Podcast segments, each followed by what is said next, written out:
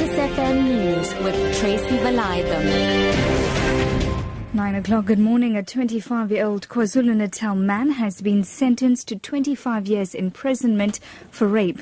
Ayanda Zwane was sentenced by the Eshowe Regional Court to 15 years for rape and 10 years for robbery. Last year, Machana near Empangeni in the north of the province. KwaZulu Natal police spokesperson Major Thulani Zwane says they welcome the sentence. It is alleged that during uh, February 2014, the victim, who was 20 years old, uh, was sleeping in a room with other people when the suspect entered the house and uh, raped her. She was also robbed of her belongings before the suspect fled the scene. We welcome the sentence that was handed down to the suspect, and uh, we hope that this will serve as a warning to other people who think of doing such crime. Analysts have warned that food insecurity would lead to a high food price as the South African Weather Service predicts a record dry season. It has confirmed that significant rainfall is only expected by March next year. The extreme weather conditions are largely due to the El Nino weather phenomenon. Dr. Francis Engelbrecht is a principal researcher at the Center for Science and Industrial Research. Well, El Nino usually starts by impacting on our agriculture. So it is in the first place, of course, the maize crop that is affected. So usually the maize crop is reduced um, during an El Nino year, and that indeed have consequences um, for the food prices in the next year. And then, of course, there are usually impacts on our water resources. We already have water restrictions. The Portfolio Committee on Telecommunications and Postal Services will hold an urgent meeting with the leadership of the South African Post Office and government officials tomorrow. Tomorrow's meeting comes as the Post Office is plunged into financial and leadership challenges. Yesterday, hundreds of communication workers union members marched in Johannesburg to protest alleged maladministration and issues with salaries. Rulani Baloy reports. The committee says it seeks to understand how the department, the board, and the post office management are resolving challenges, as well as how they plan to stabilize the entity. The committee will also get an update on the non payment of full salaries to staff following concerns the committee raised over the matter. The Communication Workers Union has expressed concern about employees being paid in two installments.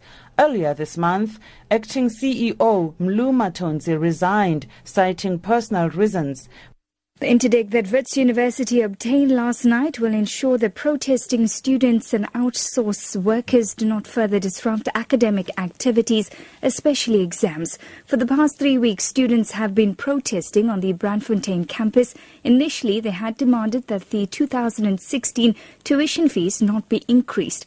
However, a small group of students has continued with the protest, saying it has outstanding demands. Wits spokesperson Shirona Patel says exams will officially start on Monday. In the interest of safety and security of the university staff and students, the university felt that it had to take some preventative measures to ensure that these unlawful activities did not recur. So Wits went to the court. It obtained an interdict from the South Gauteng High Court last night. What it means is that if anyone is disrupting lectures or preventing anyone from entering or leaving the university or any building, if anyone's causing damage to our property, or if anyone is harassing, intimidating, or assaulting anyone, then we have an interdict that allows us to call the police to come onto campus to have them either arrested or removed from the campus.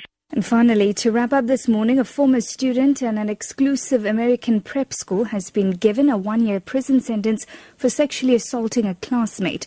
Owen Labrie has been found guilty of luring a 15 year old girl into a sexual encounter at the boarding school in Concord, New Hampshire.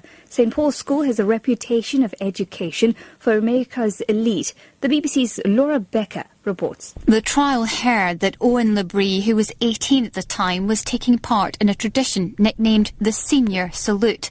Older pupils at this elite prep school kept score of how many girls they had sex with. He was initially charged with rape, but convicted in August of sexual assault. He said he stopped short of rape in a moment of divine intervention. In a video to the court, the girl said she wanted to feel safe again and she wanted justice. A top story this morning a 25 year old KwaZulu Natal man has been sentenced to 25 years imprisonment for rape. For Lotus FM News, I'm Tracy Valaydham. I'll be back with more news details at 10.